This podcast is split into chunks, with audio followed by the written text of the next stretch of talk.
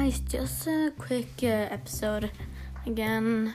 Um, for Valentine's Day, I actually got a um owl, a Beanie Boo, or Ty plushie as many calls it.